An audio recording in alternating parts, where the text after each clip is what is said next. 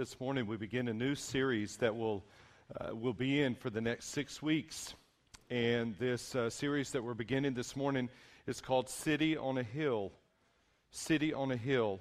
It is a series about the church, and I would say to you this morning that I'm quite certain that many of you have come uh, in here with uh, some pretty uh, strong ideas about the church. And uh, some of those ideas are simply incomplete. There is more to the church of Jesus Christ than you have ever thought about. Others of you have come in here this morning, perhaps with wrong ideas about the church. You have had your idea of what the church is, uh, but perhaps your idea is based on, uh, on wrong factual information. And so, um, over the next six weeks, we are going to be on a journey during which we're going to discover some new and exciting uh, truths uh, uh, to you, perhaps, about the church. Uh, the reason the series is called A City on a Hill is that the Greek word for church uh, that is used throughout the New Testament, uh, that Greek word is also used to denote the assembly of a group of citizens of a particular city. And so when that city's citizens assemble together, it is called an ecclesia in the Greek, or a church is what the word came to be in Scripture.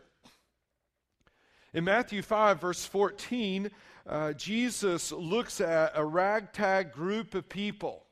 They are politically oppressed, they have no voice, uh, in their own lives, in their own freedom. Many of them are jobless, many of them are homeless. They are not the people that you and I would think uh, that are going to be part of any kind of significant historical movement. And Jesus looks at those people in Matthew 5 and says this You are the light of the world. you are the light of the world. You and I, it would never occur to us to look at such a group of people and see in them what Jesus saw in them and what he saw as possible for them. He says, A city set on a hill cannot be hidden. He saw in this ragtag group of people the light of the world and a city set on a hill. It's quite remarkable that he saw that Later in Matthew 18, Jesus is preaching, or Jesus is teaching and talking with his disciples, and he asks them who others say that he is and who they say that he is, and Peter confesses him to be Christ, the Messiah. And so Jesus changes his Peter has changed Peter's name from Cephas to Peter, and then he uses a play on words there in Matthew 18, and because the word Peter means means uh, it's a, a, little rock, and, and then he says, I, I say that you are uh, Peter, and upon this rock, major rock of your confession of me as Christ, I will build my church. And he described the church as this impenetrable, uh, impenetrable work that so impenetrable that even the gates of hell could not come against it. It would be this remarkable church that even the gates of hell, and I would say to you again, that if we were choosing people to be on the front lines of the church, we wouldn't have chosen those 12 guys Jesus is talking to. Peter's a fisherman, he's a loudmouth, he says whatever comes to his mind. Uh, you've got Matthew, who's the turncoat tax collector.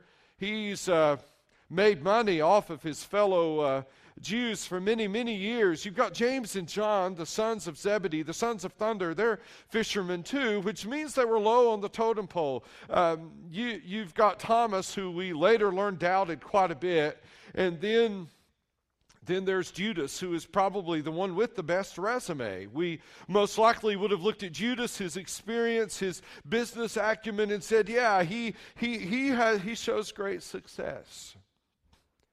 And Jesus looked at those people and, and he said to those guys, uh, I'm going to build my church. And sure enough, Peter, who denied him vehemently, came first out of the chute preaching the gospel 3,000 people came to Christ that day. That was over 2,000 years ago. And the thing called the church is going strong and will always. Jesus made that promise in Matthew 15 that the church would be this impenetrable entity, uh, that even the gates of hell uh, would not be able to prevail against. And so that brings us to our text this morning. And when we uh, land where we land this morning in 1 Corinthians, we see an image that Paul uses to describe the church. He calls, he compares the church to the human body. Now, in the New Testament, there are many images. There's the flock. The church is the flock of God.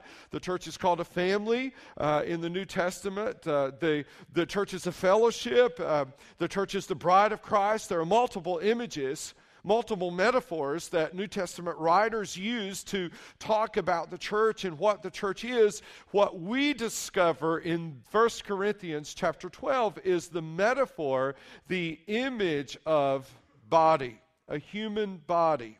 The church is the body of Christ.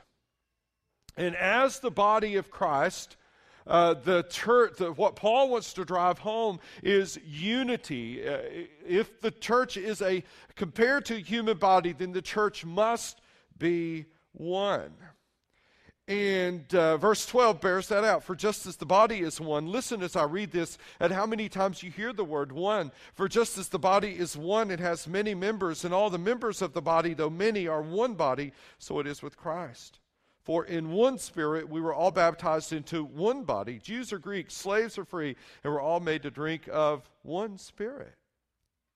Paul is driving home the point that the church is the church. Uh, it's one church. There aren't many, many different churches.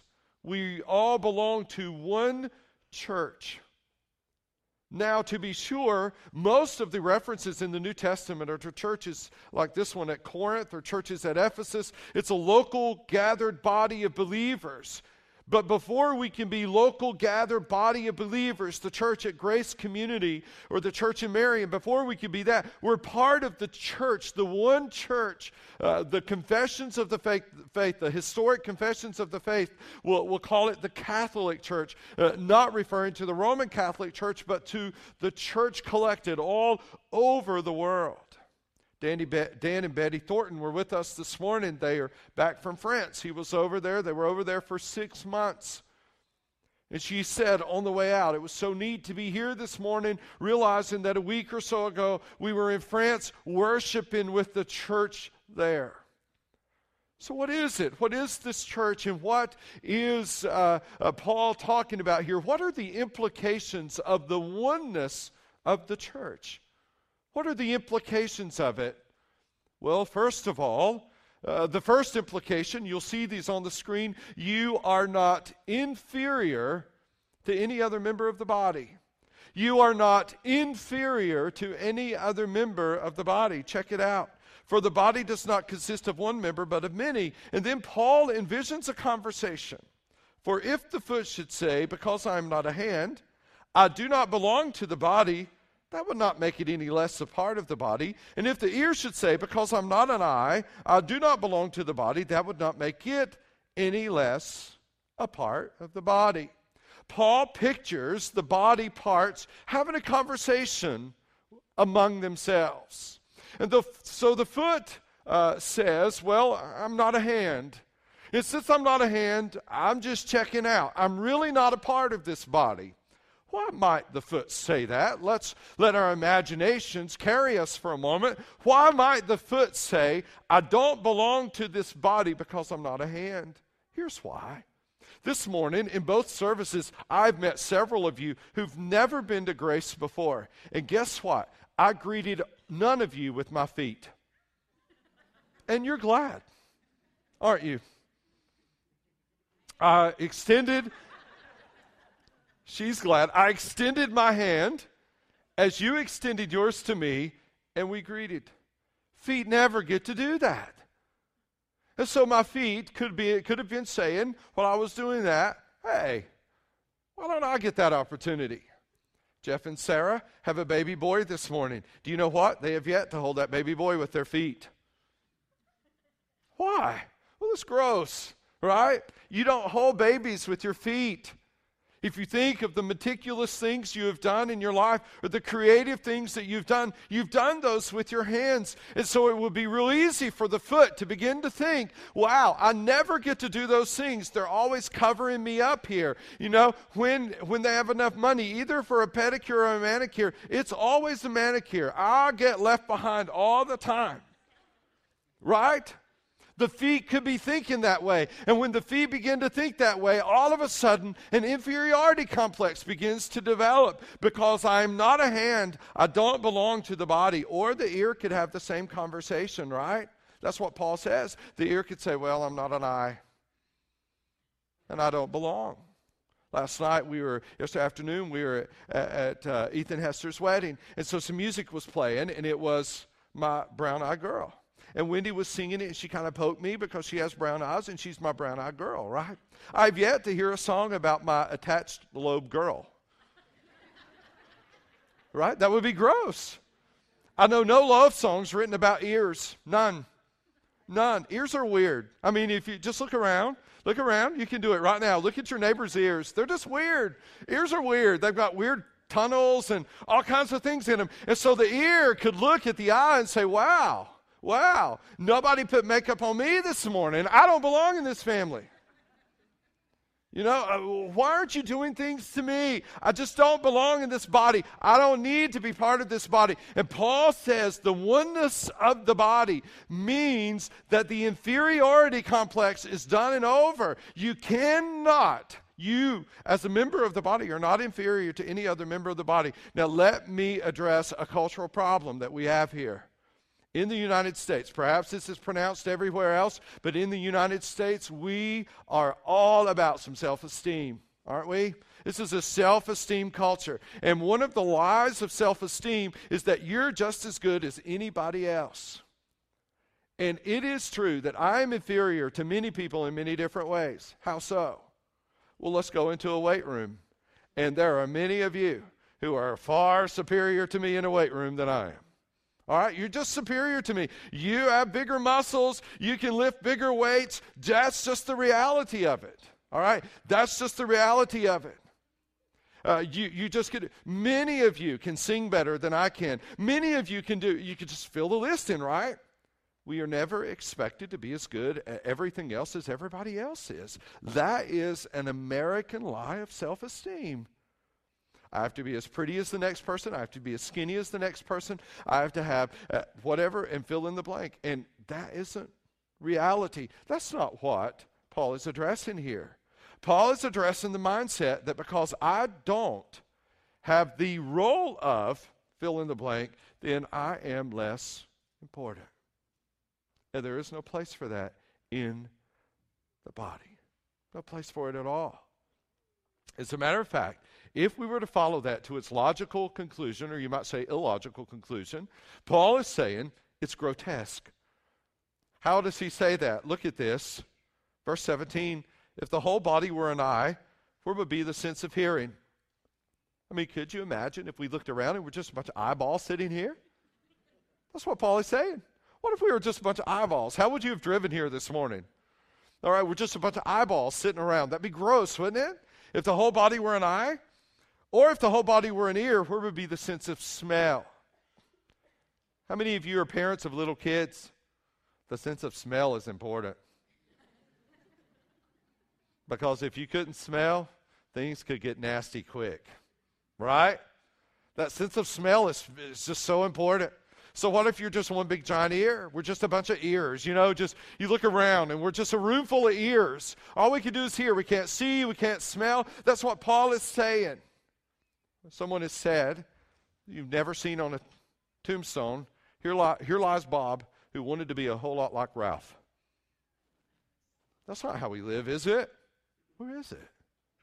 Is that how you live? Uh, do you live to be like somebody else? Do you live to perform as someone else performs? Or are you fighting those feelings of inferiority? Stay at home moms struggle with this a lot, I think. They look at working moms around them and think of these kind of rewards that working moms have, and they think, wow, I'm staying here. And, you know, my kids are snotty nosed right now, or this is what's going on with them, or I'm dealing with this, I'm dealing with that. It's so easy to compare, isn't it? That leads us to the second implication of the oneness of the body. God put you where you are. Look at verse 18. But as it is, God arranged the members in the body, each one of them as He chose. God put you where you are. God did. If all were a single member, where would the body be? As it is, there are many parts, yet one body. So God does the arranging as He chooses to do. So when you say, wow, uh, you know, I, I, don't belong in this body, I'm just an ear. That's all I am, I'm just an ear. Look at those eyes. Everybody's always talking about his eyes. And, and I just don't belong. Just take me out of this body. What you're doing is you're looking at the design and saying there's a design flaw. And if there's a design flaw, guess what? There's a problem with the designer. The inferiority complex in the body of Christ is an affront to a God who puts it all together to a God who says, This is how I've designed the body, and this is your job. This is what I've called you to do. We see this played out initially. We see it played out initially in Exodus 31 in Exodus 31, the people of Israel, they're wandering around. And as they're wandering uh, around through the wilderness, God says you need a tabernacle. And in that tabernacle, you need a holy place. And in the holy place, you need a, an ark. And it's going to take a lot of work. I mean, to do the carvings and the things that are needed for the ark and the sewing for the, for the tent and uh, all of that. It's going to be quite a hefty job. So, what does he do? Uh, verse, uh, verse 1 of chapter 31 the Lord said to Moses, See, I have called by name Bezalel, the son of Uri, the son of Hur, the, of the tribe of Judah, and I have filled him with the Spirit of God, with ability and intelligence, with knowledge and all craftsmanship, to devise artistic designs to work in gold, silver, and bronze, in cutting stones for setting, and in carving wood, to work in every craft. And behold, I have appointed with him Oholiab, the son of Ahisamach of the tribe of Dan, and I have given to all able men ability that they may make all that I commanded you. There's a colon and then the list of everything they're going to make. And what does God say? I've called these guys, I've appointed them, I've filled them by my Spirit with the ability to do every single thing that needs to be done in order for this, uh, this uh, to become a reality. That's what he says. This is just a foreshadowing of how God is going to so organize and orchestrate the church to put it all together to where that every single member in the body has its function and there is no inferiority because of position. Because God is the one who's doing the filling and the working and the designing. He's, do, he's the one who's doing the calling. I never, ever wanted to be a pastor, ever there wasn't a moment that I recall in my life before God called me that I thought, oh, I can't wait to do that one day. As a matter of fact, I went into college saying, I will never do it. I went into grad school saying, I will never do it. I came out of grad school saying yes to the ministry. It is God who calls. It is God who positions and God who places. And when you're in His church doing His work where He's called you to do, you're in this sweet spot. You know it, you enjoy it, you enjoy what you're doing. It satisfies something deep within you that God has put in you. And until you're there, guess what? There's going to be this distance between you and God, this longing that you have to do that. And guess what? Other people are going to look and go, I would never do what they're doing. I could never see myself fill in the blank doing whatever it is they're doing, but you do it with joy and gladness and you love it and, and you serve and it's fun and you it's fun to you. I mean, you enjoy it. That that's what happened here. Here are these guys God raises up and they begin to, to work and do the craftsmanship and the carving and the sewing, and all of a sudden the tabernacle comes together. Same thing happened in Acts 6, and that's what we're uh, doing this morning. It wasn't a, a, an elaborate ceremony, just as this isn't anything significantly elaborate, but it was significant in the sense of the need that was being met. In Acts chapter 6, we're six, six chapters into the early church. Acts is the history of the early church. And in Acts chapter 6, uh, now in these days when the disciples were increasing in number, a complaint arose. I mean, we're six chapters in and people are complaining that should not catch us by surprise. Get a group of people together, and guess what? You're going to have a complaint.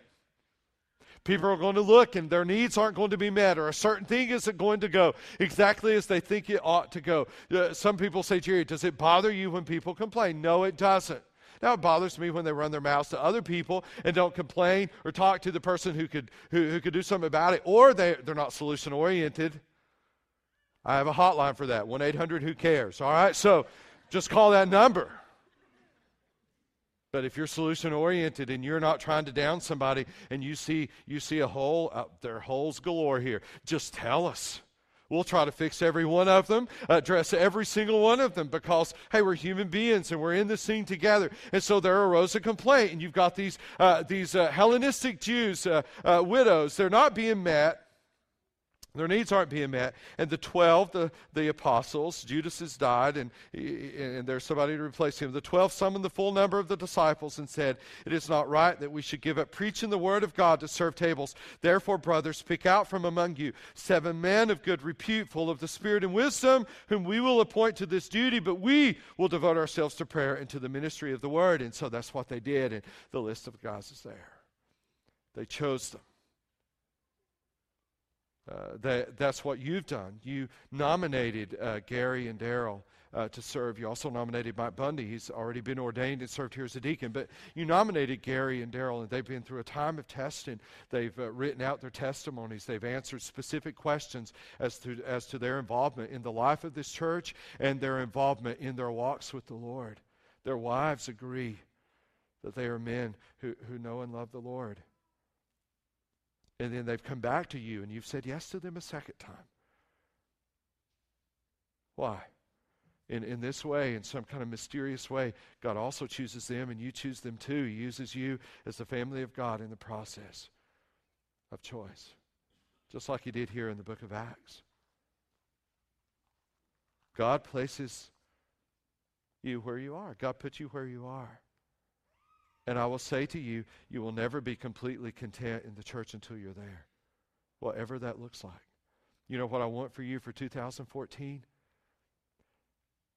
In 2014, I want you to be to find that sweet spot. Just just wherever wherever that is. If you're not there, I, I don't want you to become comfortable until you are.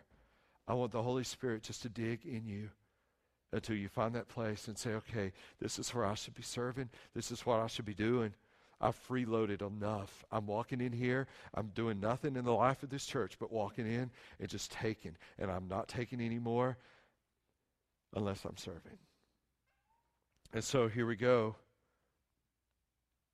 If all were a single member, where would the body be? As it is, there are many parts, yet one body.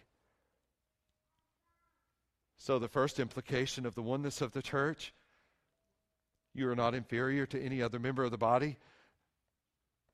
The last implication is that you are not superior to any other member of the body. What does Paul say? The eye cannot say to the hand, I have no need of you, nor again the head to the feet, I have no need of you. All right, so the body's having this conversation again. And the eye cannot look at the hand and say, um, I don't need you. Or the head to the feet, I don't need you. On the contrary, the parts of the body that seem to be weaker are indispensable. And on those parts of the body that we think less honorable, we bestow the greater honor, and our unpresentable parts are treated with greater modesty, which our more presentable parts do not require. All right, so we have kind of in descending order three descriptions of different parts of first the human body. Look at it we have the weaker parts, the less honorable parts, and the unpresentable parts. So we have weaker parts, less honorable parts, and unpresentable parts.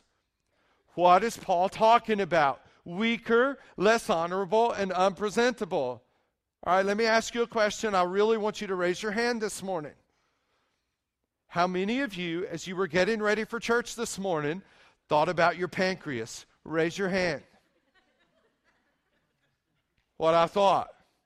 Nobody thought about your pancreas. Poor pancreas. I mean, come on, guys. Your pancreas is huge, it's so important. We have some doctors in, in the service this morning. I think I'm right on this. If your pancreas ceased to function, I think you would have to have daily insulin to make up for what your pancreas is doing and some kind of enzymatic stuff going on to replace some enzymes that your body is no longer producing. But guess what? Chop off a finger, You'll just be without a finger, no daily medicine needed. Body can operate just fine without a finger. Body can operate without a pancreas. So, when's the last time you took your pancreas in to get a, a, a panicure? right? It is one of those not very presentable parts. I, I, have never heard two ladies talking and one said, Yeah, check out my pancreas. Yeah, look. It's looking good. As a matter of fact, what did Paul say we do uh, with those less presentable, less honorable parts? It's a play on words. You can't see it in the English, but it's a play on words. It says those parts are, that are less respectable, we treat them with respect. Or the less honorable, we treat with honor. Whatever word your translation uses, it's a play on words there. But he says we bestow. And that word literally bestow in the Greek means we put clothes on them. We put clothes on them. All right, so we know we do that with the human body. How do we do it with the church? Here, here's a question I have for you. It is a legitimately serious question. I want you to pay close attention. Whom are you a safe place for? Who comes to you in their struggle against sin, and when they share it, it stays right with you. And you you stop right there and you say, "Let's pray." And you don't go and you broadcast, "Oh, so and so came to talk to me." Can you believe? How about 1 Peter 4 8? You'll see it on the screen up here.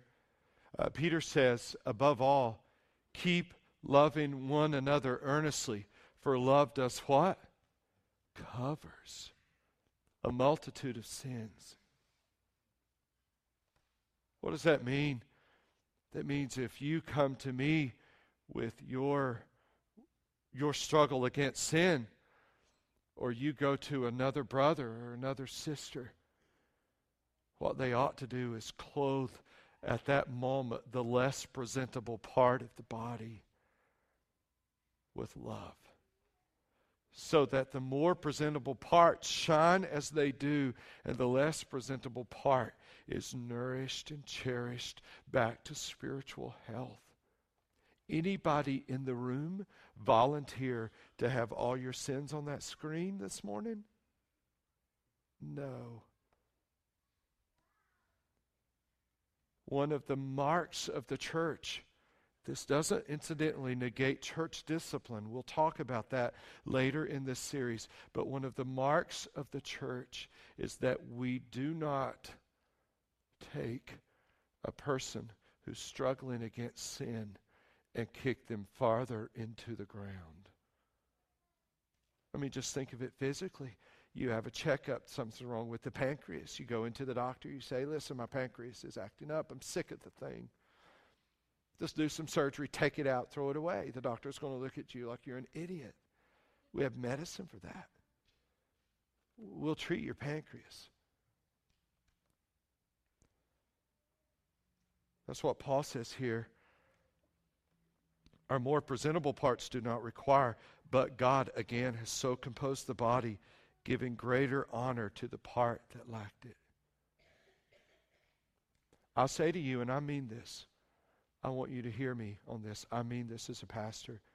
You could feel this, this worship center, you could feel this, this metal building with hundreds and thousands of people who are struggling against sin, are duking it out against sin, imperfect people who know that they are flawed and will rock this county for Christ, I would take that any day, any day over hundreds of thousands of self righteous, we figured it all out religious hypocrites. Amen? Oh, there, there are plenty of people in the world who figured everything out, they think. They know when you fail because they point it out to you.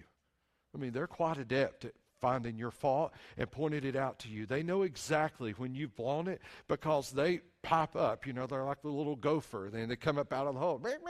And gotcha. And you know, you, you step along and you stumble again.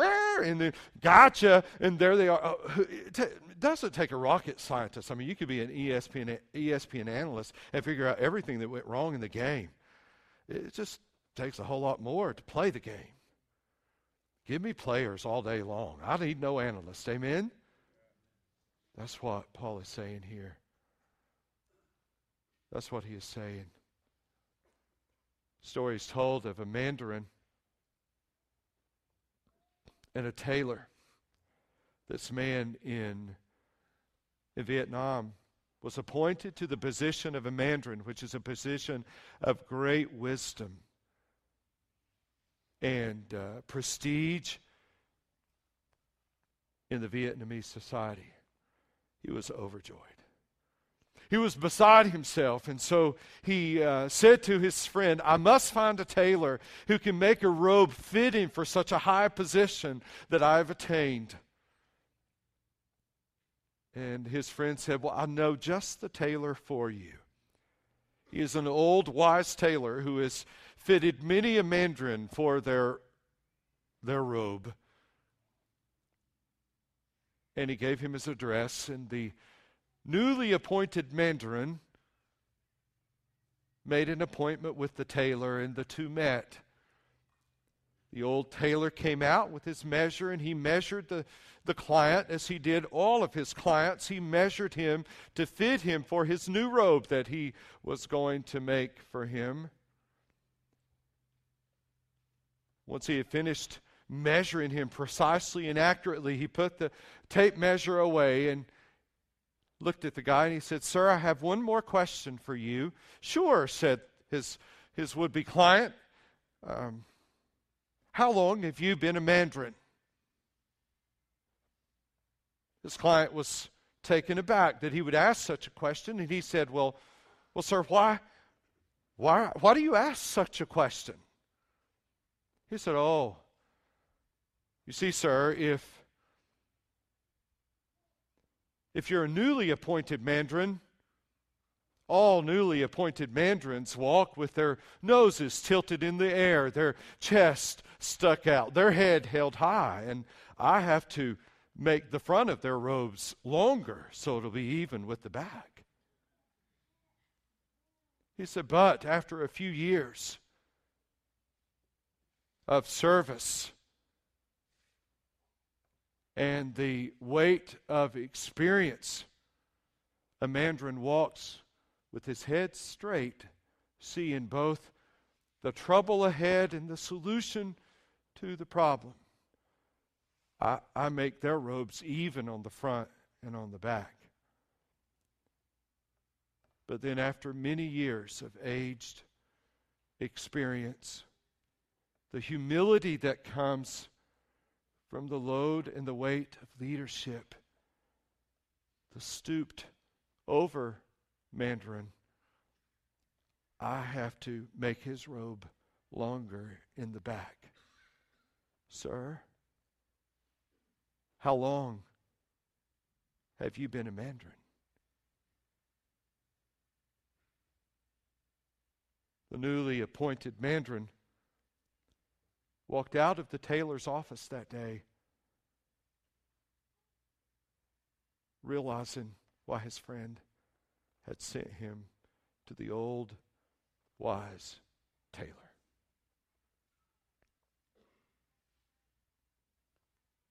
I ask you this morning if your wife were to choose the cut for your robe, what would it be? If your employees were to choose the cut for your robe, what would they say to the tailor? The men that you're about to meet, if you don't know them, do not walk with their noses tilted up, their chests stuck out. No, they come this morning as humble men, seasoned by the experience of faithfully walking with God, of serving Him with joy. They haven't figured everything out. They would be the first to tell you that. They both indicated their surprise at their nomination and the humbling effect that it had on them.